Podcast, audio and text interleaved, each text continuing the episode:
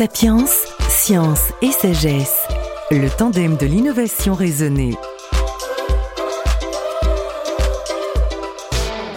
Océanopolis, le parc de découverte des océans à Brest. Un lieu, un site, une aventure humaine, une réussite. Ouvert par deux amis en 1990, Océanopolis accueille 700 000 visiteurs l'année de son lancement.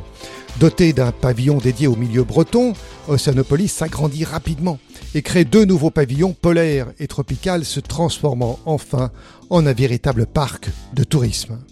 À Océanopolis, la lumière des aquariums est naturelle, la recherche scientifique est conduite et le public aiguise sa curiosité. Une admirable réussite pensée et lancée à l'époque où se développent en France de grands centres de culture scientifique et technique comme la Cité des Sciences à Paris. Éric Husneau, avec Jean-Paul Alès, vous êtes fondateur d'Océanopolis. Tout a commencé en 1980 sur la toile cirée. Ben, oui, euh, c'est-à-dire c'est une époque où on était des étudiants l'un et l'autre. Euh, moi, au CNRS, ma spécialité, c'était les, les, les, organismes marins qui vivent sur le fond, le benthos. Et Jean-Paul, lui, travaillait sur les poissons plats. Mais en réalité, sa passion, c'était les poissons tropicaux. Et moi, avec la, la, SEPNB, qui est une association pour la protection de la nature, euh, on travaillait sur les phoques, les dauphins en Bretagne et tout ça. C'était ma véritable passion. Et donc, on récupérait, euh, en ce qui me concerne, je récupérais les squelettes, les animaux qui s'échouaient et les animaux vivants aussi. On avait créé une petite clinique dans lequel on récupérait des phoques, on récupérait des, on récupérait des animaux qui s'étaient échoués, on les soignait et on les relâchait, mais avec des moyens qui étaient nos propres moyens. Hein. On n'avait vraiment pas grand-chose. Et puis un jour, on s'est dit, bah, pourquoi finalement on ne créerait pas un, un espèce de petit aquarium euh, où il y aurait des poissons tropicaux, puis avec le prix des entrées, on achèterait des sardines pour nourrir les phoques. C'était ça. Donc on a présenté cette idée à un ami qui s'occupait du, du, port de plaisance de Brest, qui a eu la gentillesse de nous prêter secrétaire et de faire un petit dossier à peu près, à peu près propre. Et on a présenté ça à la ville. Et c'était l'époque où euh, se développait en France, on est dans les années 82, 83, hein, se développait en France ce qu'on appelle la culture scientifique et technique, qui avait deux objectifs. D'une part, faire sortir les scientifiques de leur labo pour changer l'image du scientifique avec sa blouse blanche et Susciter la curiosité susciter la curiosité et, deuxièmement euh, créer une nouvelle culture à côté de la grande culture qui était de dire ben pour comprendre le monde dans lequel on vit, euh, tout le monde utilise des téléphones portables, personne ne sait comment ça fonctionne.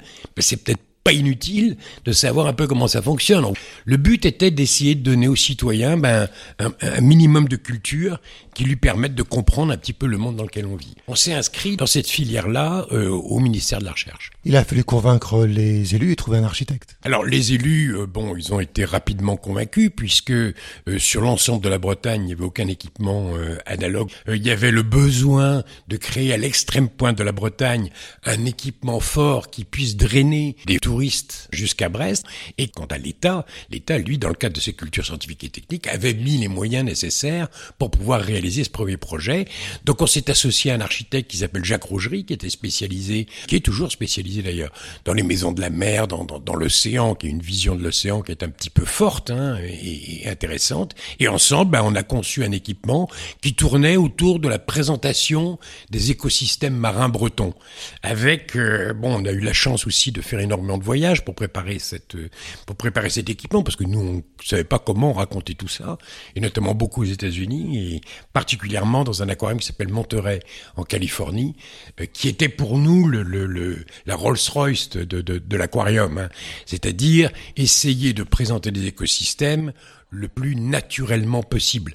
Hein, c'est la lumière naturelle qui vient dans l'eau. C'est tout un ensemble de choses euh, pour lesquelles c'était complètement révolutionnaire à l'époque. Vous vous lancez en août 1990. On ouvre en 90 et euh, c'est un succès fantastique puisque je crois que la première année on a dû faire 700 000 entrées. Euh, les élus de l'époque pensaient entre 50 60 000, ce qui est beaucoup déjà. C'est un musée de province, c'est l'ordre de grandeur, hein, 50 60 000 entrées, 700 000 entrées.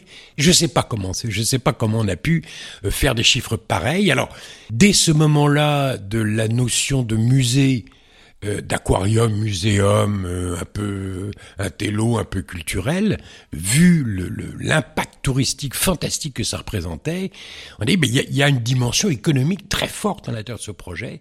Et dès ce moment-là, c'est-à-dire dans les années 92, 93, dès ce moment-là, euh, l'idée à la fois du côté des élus, de notre côté aussi bien sûr, de l'État de la région et de l'Europe, et de l'Europe cette fois-ci, l'idée a été d'ouvrir sur la présentation de deux autres grands D'une part, l'écosystème polaire. Alors, la partie tempérée, euh, elle avait été faite en très étroite liaison avec euh, l'IFREMER, qui est un grand institut qui se situe à Brest. La partie polaire euh, s'est réalisée parce que l'État avait décidé de délocaliser l'Institut polaire qui était à Paris et de le mettre à Brest. Donc à cette occasion, bien évidemment, l'idée était de créer un pavillon polaire qui est euh, rarissime euh, dans le monde entier de trouver des pavillons polaires hein, comme ça. C'est vraiment, il y en a très très peu.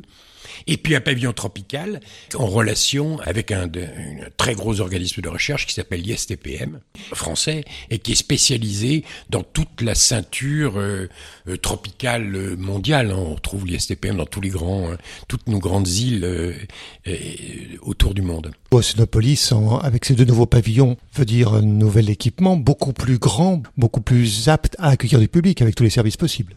Bien sûr, dès ce moment-là, on changeait complètement de nature et on devenait un parc.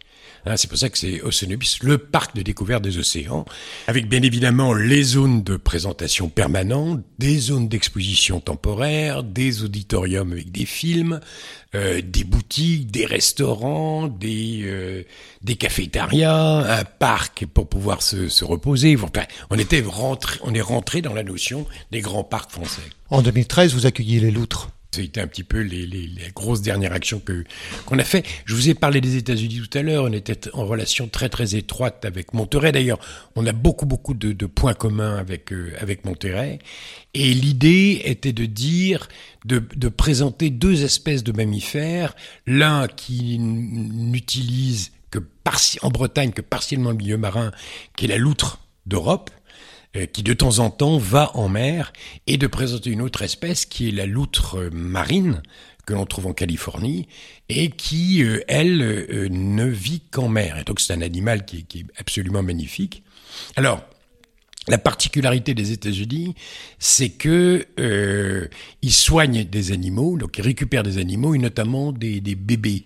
Et la loi américaine interdit de remettre ces bébés loutres dans le milieu naturel. Donc, ne doit être réservé qu'à des euh, soit des centres de soins, donc ils vivent en permanence dans des centres de soins, soit le donner à quelques aquariums, mais uniquement aux États-Unis.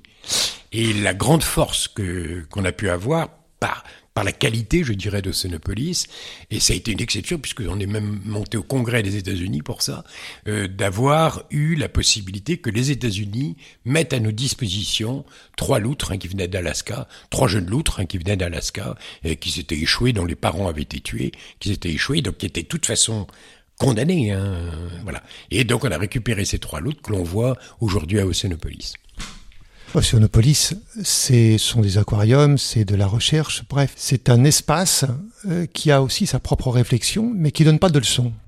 C'est le principe de base qu'on avait choisi et qui est toujours le principe de Oceanopolis aujourd'hui. Nous, notre travail, c'est un travail de média, c'est un travail de journaliste. Nous sommes pas là pour dire le bien et le mal, Hein, euh, ne jette pas ton papier, euh, défends, le, défends les phoques, défends les dauphins. C'est pas notre, pas notre travail. Notre travail, nous, c'est de dire voilà ce que les scientifiques disent aujourd'hui, aujourd'hui, sur tel ou tel sujet, en n'ayant pas peur de modifier au cours du temps les présentations, puisque la science évolue, les, qui était vrai, ce qui nous paraissait vrai il y a dix ans, ne l'est plus forcément aujourd'hui, ou, où la présentation s'est affinée aujourd'hui. Donc notre seul travail, c'est celui-là.